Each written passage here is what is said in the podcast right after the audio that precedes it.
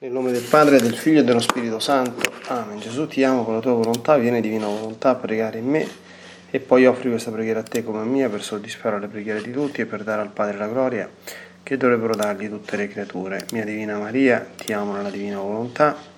Regina Immacolata, Celeste Madre mia, vengo sulle tue ginocchia materne per abbandonarmi nelle tue braccia, per chiederti con spiriti più ardenti che mi ammetta a vivere nel regno della divina volontà. Mamma Santa, tu che sei la regina di questo regno, ammettimi a vivere in essa affinché non sia più deserto ma popolato dai figli tuoi. Perciò, sovrana regina, a te mi affido affinché guidi i miei passi nel regno del volere divino. Stretta la tua mano materna, guiderai tutto l'essere mio perché faccia vita perenne nella divina volontà. Tu mi farai da mamma e come a mamma mia.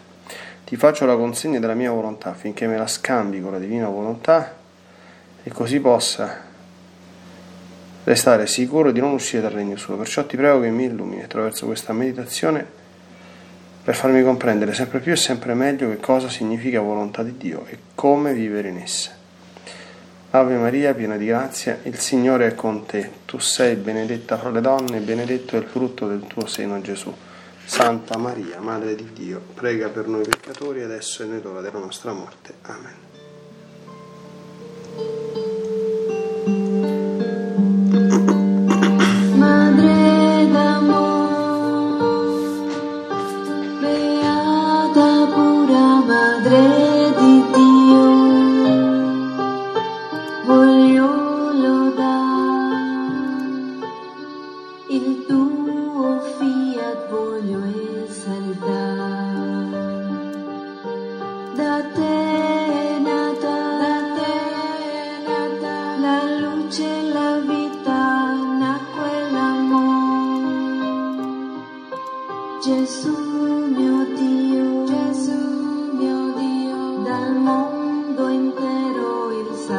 salvato conducimi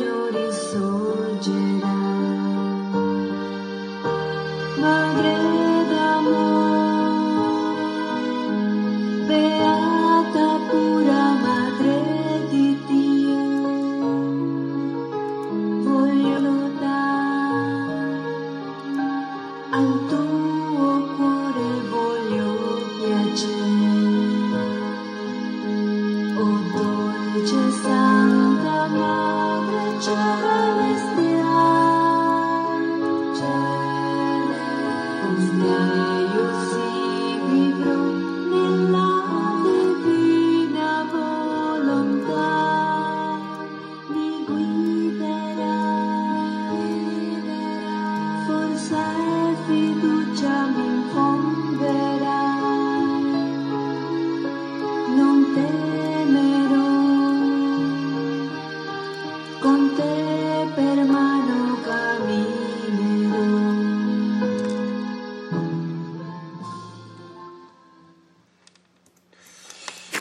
Libro di Cielo, volume 14, 16 marzo 1922. Anche la mia cara mamma non faceva nulla di straordinario nella sua vita esterna, anzi fece meno apparentemente di qualche altro. Lei si abbassava alle azioni più ordinarie della vita, filava, cuciva, spazzava, accendeva il fuoco chi mai avrebbe pensato che lei era la madre di un Dio? Le sue azioni esterne nulla additavano di ciò. E quando mi portò nel suo seno, contenendo in sé il Verbo eterno, ogni suo moto, ogni azione umana riscuoteva adorazione da tutto il creato. Da lei usciva la vita e la conservazione di tutte le creature Il sole pendeva da lei e aspettava la conservazione della sua luce del suo creatore.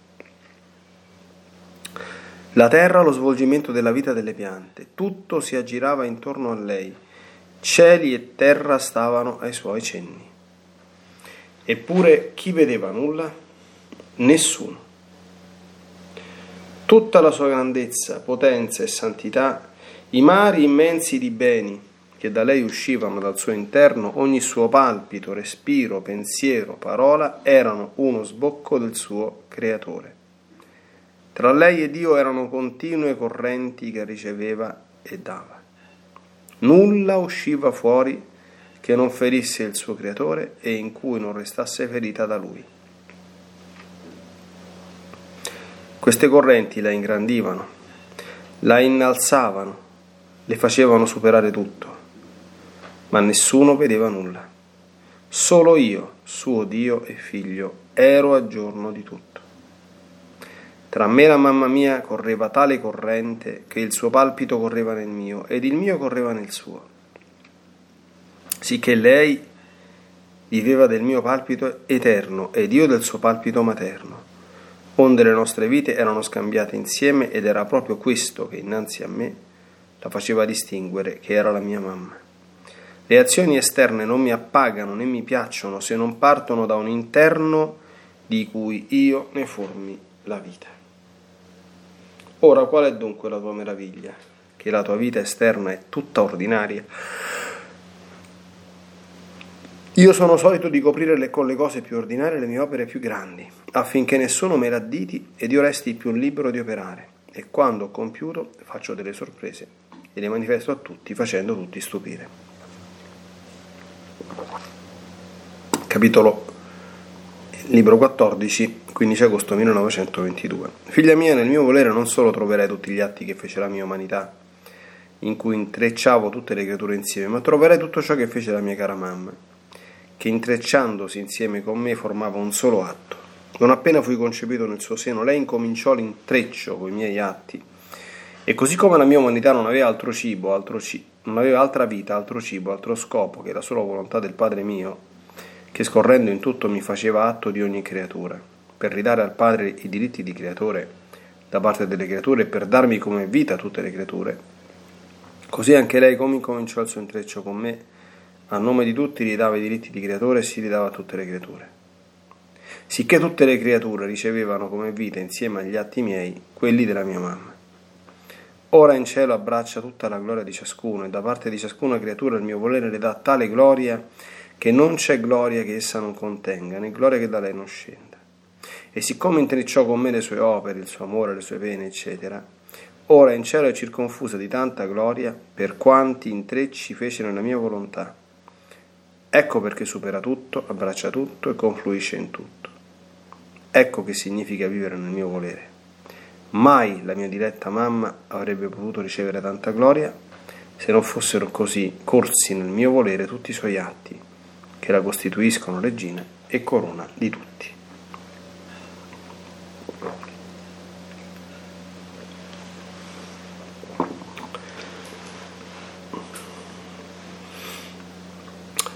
Bene, abbiamo diciamo, almeno tre importanti spunti di riflessione che riguardano anzitutto la vita e la persona della nostra amatissima e divina Maria, e, ma che chiaramente riverberano anche come eh, possibili punti di meditazione personale. Anzitutto il suo interno, ecco, in cui durante la vita terrena era nascosta tutta quanta la santità della sua vita e conseguentemente il primato dell'interiorità e della vita interiore. La vita nella divina volontà è anzitutto tutta interiore, così come la vera devozione alla Madonna che insegnava San Luigi Maria Monforte, essendo sabato e meditazione appunto mariana, è bene ricordarlo e vedremo anche alcune considerazioni che lui faceva al riguardo. La vera devozione è tutta interiore, la santa schiavitù d'amore, come lui chiamava la devozione che insegnava, serve a plasmare l'interiorità dell'anima, così diceva. Il secondo aspetto è il tipo di appunto intreccio che la vita nella divina volontà produce anzitutto tra, tra la creatura e il creatore e tale era tra Maria e Gesù come abbiamo ascoltato ma poi anche questo l'abbiamo visto sia nel primo che nel secondo brano che abbiamo letto come dire, l'intreccio che si determina anche, la comunione profonda che si determina anche tra la creatura e la creazione non solo tra la creatura e il creatore, ma tra la creatura e la creazione stessa. Perché vivere in unione con la divina volontà significa vivere anche in comunione, in compartecipazione con tutti quanti gli atti che la divina volontà ha fatto e fa e che appunto scorrono in tutte quante le creature.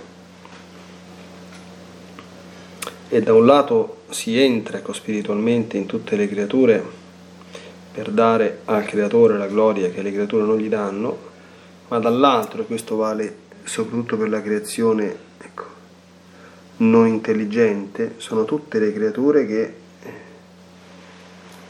eh, in qualche modo esaltano, gioiscono, come sanno, ecco, della presenza di un essere intelligente ecco, che vive nel divino volere.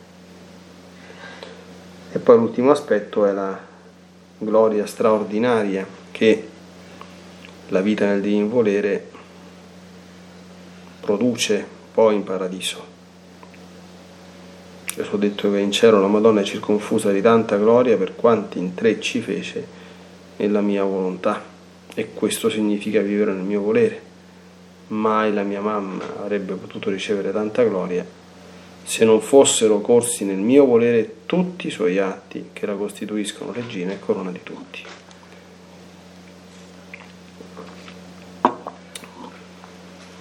Bene, il punto a mio avviso più importante anche per la nostra riflessione personale, punto non mai sufficientemente sviluppato data la sua importanza basilare, è l'interiorità di questa vita e l'ordinarietà in cui si esterna. Gesù esordisce dicendo che la Madonna non faceva nulla di straordinario nella sua vita, esterna, cioè percepibile. Cuciva, spazzava, filava, accendeva il fuoco, no? Quindi apparentemente, esternamente, la Madonna era la creatura, diciamo così, più comune, più normale, più ordinaria che si potesse pensare. Non si distingueva in nulla. Ecco perché chi pensa o dice che la vita della Madonna era una vita normale, sotto un certo punto di vista dice il vero, ecco, perché esteriormente quella la madre di Dio, una donna modestamente vestita, non ricca, mm, che accende il fuoco dentro una povera casa, che sta al telaio e alla conocchia a filare e a cucire, che prende la scopa e spazza la strada e spazza la casa. Questa sarebbe la madre di Dio. Noi sappiamo alcuni santi padri della Chiesa e anche per la verità si vedono diverse cose di questo genere nella mistica città di Dio di Maria da Greda e dicono che, che i demoni andavano al manicomio vedendo queste cose perché sentivano, percepivano ecco, una virtù straordinaria ecco, racchiusa in questa donna, anche perché vedevano che esternamente era mite, era dolce, era buona, questo sì, certamente la Madonna lo era, no? si poteva, come dire, se uno avesse voluto, diciamo così, direbbe questa è una, è una donna mite, è una donna buona e, e amen, no? I diavoli però che hanno l'occhio lungo eh, non riuscivano diciamo, a giustificare le sue virtù semplicemente dicendo questa è una, una buona donna, una donna mite, capivano che c'era qualche cosa e si insospettivano, dice ma questa sarà quella donna che deve essere la madre del Messia, poi però andavano in crisi, proprio perché dicevano ma no, ma non può essere fa le cose più comuni, fate pare che la Vergine, la Madre di Dio, è così umile, è così umiliata, è così ordinaria. E quindi stavano in questa tensione, no? che si erano sospettiti eh, per certi aspetti e per altri dicevano di no. Ecco, questo è un tema comune dei padri della Chiesa, che la redenzione è stata, specialmente di San Leone Magno, che è stata una trappola eh, ordita da Dio al diavolo, eh, a cui ha nascosto l'opera della, della redenzione, perché se l'avesse conosciuta palesemente sarebbe stato tutto quanto più complicato e più difficile. No? Questo è un argomento che rafforza ulteriormente questa meditazione e, e anche il suo significato. Fa, fa, e fa comprendere anche come la vita nella divina volontà non dà luogo a dire, nessuna forma di, mm, potremmo dire, centricità esteriore, non attira l'attenzione e non comporta più ancora nessun eh, fatto o gesto eclatante, ma solo appunto la quintessenza della santità che è la vita secondo virtù, ma la vita secondo virtù, un osservatore non attento, non, non se ne accorge. Cioè, se noi siamo so, buoni, gentili, affabili, eh, non iracondi, mansueti, pieni di carità, la gente penserà di noi che siamo delle brave persone, delle persone gradevoli, insomma, forse le persone che non sono cattive non parleranno troppo male di noi, no, beh, quello è un bravo uomo, insomma, una brava donna, insomma, per carità sempre disponibile, sempre gentile, ma niente di più. Il problema è che Dio sa quello che accade dentro una anima di tal fatta. E questo ci ricorda anche che le operazioni più grandi, a differenza di quello che comunemente noi pensiamo, non sono quelle esteriori, ma sono quelle interiori. Che cos'è poi questa interiorità? L'interiorità è soprattutto imparare a vivere sotto gli occhi della divina presenza e in costante dialogo con la divina presenza. È imparare a mettere continuamente tutto attraverso la preghiera nelle mani della divina volontà.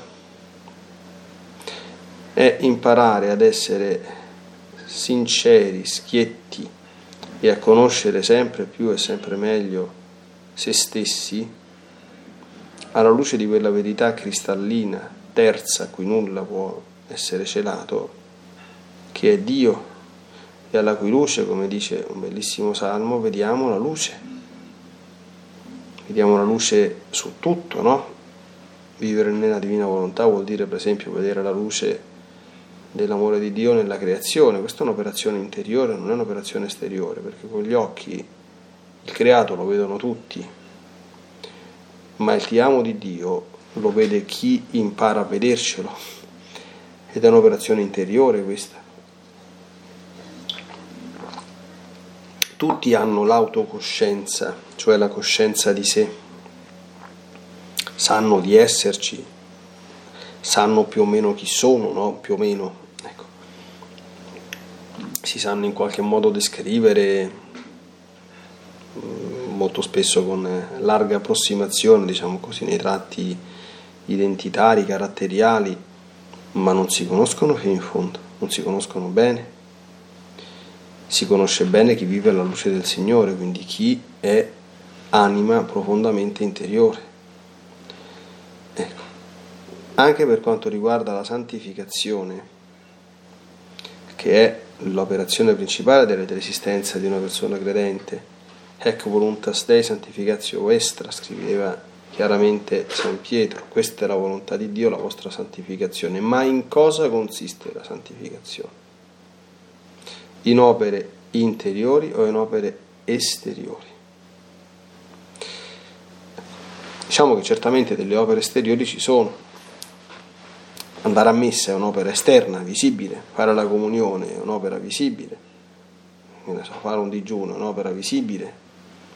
E i comportamenti esterni è un'opera visibile, e come ci presentiamo è un'opera visibile, ecco, ma la santità non consiste solo e nemmeno principalmente nelle cose esteriori, ma le operazioni esteriori sante sono una conseguenza dell'interiorità santa.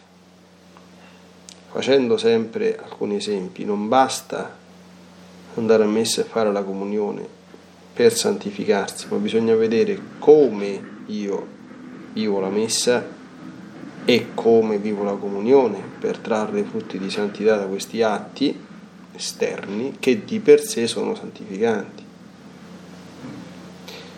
Se non ci fosse questo primato dell'interiorità non potrebbe succedere, come purtroppo malauguratamente succede, che ci sono persone che magari un po' frequentano, anche tanto frequentano, d'accordo? E che poi hanno una vita totalmente disordinata. Com'è possibile che tu fai, tanta gente se lo chiede, anche io quando ero più giovane, eh, molto più giovane, inesperto, mi diceva, ma com'è possibile che una persona va a fare la comunione, cioè riceve Gesù e poi si comporta malamente?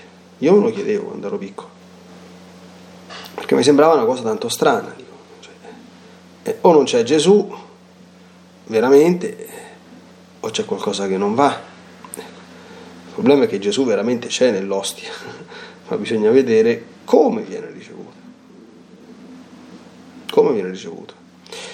E c'è tra l'altro eh, un comportamento eh, che dà luogo, diciamo così, allo stile farisaico meno grave, ecco, recentemente io ho meditato, parlato della, della doppia tipologia di farisei esistenti al tempo di Gesù, c'erano gli attori, quindi proprio fariseo in senso stretto, l'ipocrita, che erano quelli che si atteggiavano da santi per averne stima sociale, perché a quei tempi la santità provocava stima, erano un po' diversi dai nostri, e poi però di nascosto facevano vita da, da, da empi, da peccatori, per godersi i piaceri della vita. Contro questi Gesù era ancora più severo. Poi c'erano i farisei tipo il pubblicano del Tempio, eh, tipo la, la parabola del fariseo del pubblicano nel Tempio. Cioè quelli non erano attori, d'accordo? Facevano tante cose religiose, eh, come dire, con buona intenzione, quindi pagavano le decime, digiunavano due volte alla settimana, pregavano, ecco ma ritenevano che la santità consistesse in queste sole cose esterne, qualcuno aggiungeva anche l'osservanza maniacale del sabato, di tutte quante le tradizioni giudaiche, di cui parlano i Vangeli, no? lavarsi le mani fino al gomito, eccetera, e pensavano che questo significasse essere santi, cioè che la santità si riducesse a tutta questa serie di pratiche esteriori, no? è tutto quanto il tema che poi San Paolo affronta nelle lettere ai Romani e nelle lettere Galati, che furono a suo tempo travisate dagli ambienti protestanti, quando, Gesù, quando San Paolo dice che per le opere della legge non sarà mai giustificato nessuno, mica intende dire che i comandamenti non devono essere osservati, ma le opere della legge erano tutte quante queste cose, erano tutte quante queste esteriorità cultuali che avevano dato luogo nel mondo ebraico addirittura ad una sfilza, è famoso questo numero, uno dei 613 precetti, se tu li osservi tutti diventi santo, ma non è vero neanche per niente. D'accordo? Perché se tu li, li, li osservi tutti diventi un uomo esteriormente religioso, cioè che compie atti religiosi, ma compiere atti religiosi non significa affatto essere santo, affatto. Perché se dentro il tuo cuore, per esempio la parabola del fariseo del pubblicano, c'è il disprezzo del prossimo, che tu ti credi santo e disprezzi gli altri, questa è un'operazione interiore. Capito? Noi dobbiamo pensarci a queste cose, mi raccomando.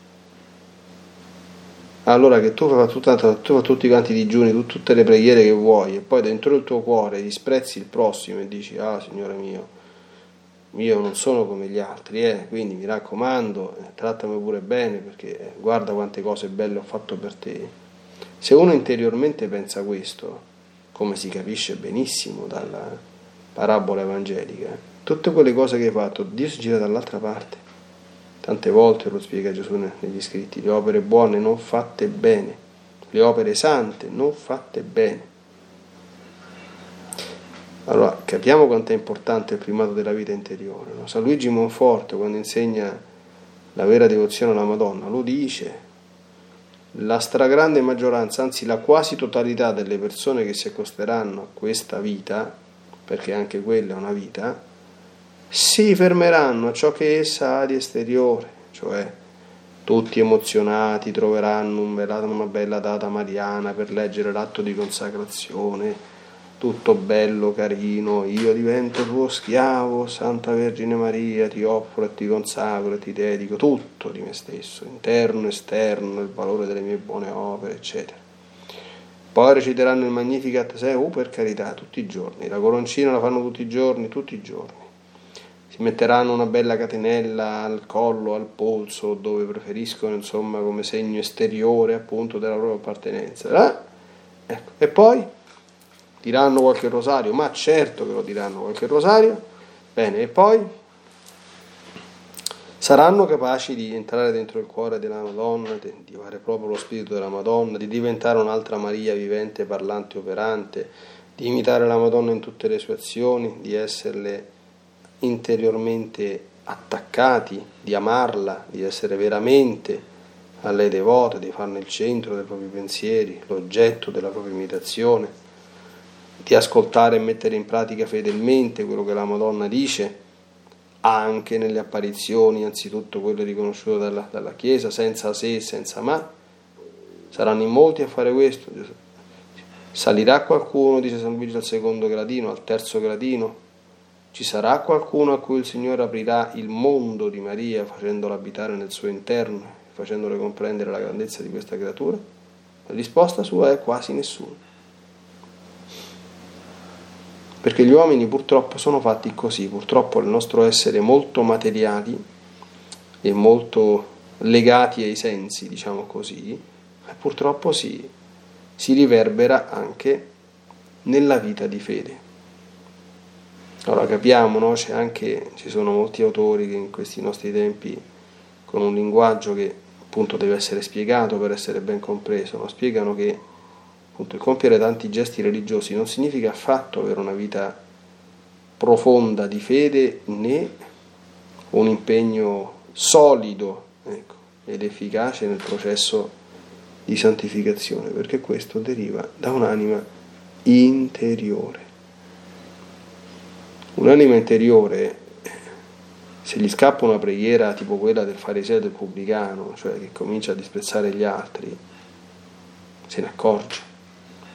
Un'anima interiore quando sta in preghiera profonda, davanti a Dio, non davanti al prossimo, si umilia profondamente, si sente veramente, non è che lo dice, perché questi, questi lo, lo dicono in tanti senza pensarlo, io sono il nulla più il peccato, sapeste quanta gente lo dice, poi prova a dirgli mezza cosa e vediamo com'è il nulla più, più, più il peccato, se è il nulla più il peccato ti si può dire qualunque cosa, no? ti si può maltrattare, ti si può rimproverare dei tuoi difetti e tu gli risponderai grazie a chi ti rimprovera dei tuoi difetti. Se sei il nulla più il peccato, eh, cioè, chi, chi, chi, ti rimprovera non fa altro che prendere atto di quello che sei, no? Ecco, non provate. Quindi mm, non, non, non, conta quello che noi eh, diciamo ci atteggiamo ad essere Conta quello che siamo in autenticità quando stiamo da soli, io e Gesù. Ecco, per cui, perché la Madonna era, era, era, così grande in tutto quello che faceva? Gesù ha detto continue correnti, nulla usciva fuori che non ferisse il suo creatore e in cui non restasse ferita da lui, perché la Madonna quando spazzava lo faceva per amore di Gesù e con l'unica intenzione di fare quello perché Gesù lo voleva e per piacere a lui. E basta. Questo è un fatto interiore, non è un fatto esteriore, perché tutti spazzano, ma non tutti spazzano come spazzava la Madonna, anzi quasi nessuno. E quindi per molti lo spazzare, dire, è un, un'operazione ordinarissima, insomma comune, non è che necessaria, è collegata ai, alle cose necessarie de, della vita, insomma, perché se la casa ti diventa insomma, una topaia... Eh, escono fuori pure le malattie e per la Madonna un gesto così feriale era un'esplosione di santità. Allora noi dobbiamo pregare lo Spirito Santo ci faccia ben comprendere l'importanza di questo. Imparare a stare sinceramente davanti a Gesù. Questo è un processo graduale, nel tempo, ecco, perché quando si fa questo, anzitutto Lui ti dice tutto tutto. Certamente tutto significa anche, ma piano piano farti vedere le cose in cui crescere, in cui correggerti, in cui migliorare, ma tutto te lo ti dice. E nasce nel cuore appunto quell'umiltà profonda che porta anche al, a un grande nascondimento interiore. Tante volte l'abbiamo già meditato. Quello che traspare dalla vita nella divina volontà sono evidentemente quei comportamenti virtuosi esteriori che inevitabilmente si hanno, ma quelli possono essere appunto scambiati con eh, bontà caratteriale, con, con niente di che, anche se davanti a Dio hanno grandissimo valore e riceveranno grandissime ricompense.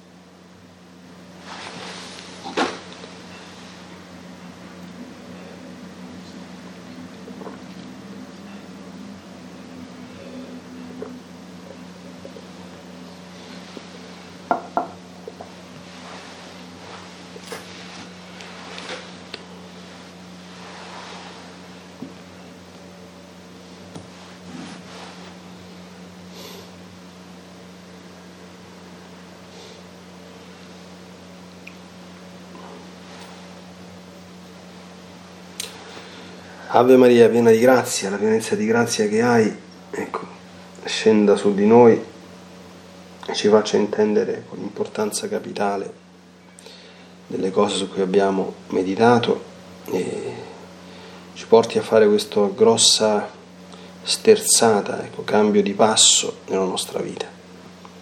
Non attenti a ciò che è esteriore, ecco, ma attenti a riplasmare con il tuo aiuto tutto il nostro interiore, ricollocarlo dinanzi a Gesù, dinanzi al nostro Dio e Signore,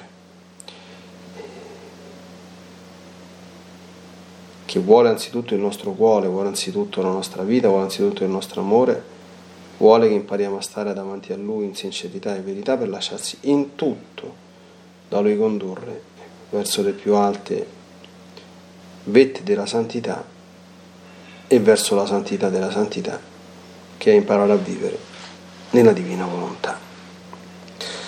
Nella divina volontà, nel nome del Padre, del Figlio e dello Spirito Santo. Amen. Ti benedico per aiutarti, ti benedico per difenderti, ti benedico per perdonarti, ti benedico per liberarti da ogni male, ti benedico per consolarti, ti benedico per farti santo, ti benedico dunque nella divina volontà, nel nome del Padre, del Figlio e dello Spirito Santo. Amen. Fiat. Ave Maria.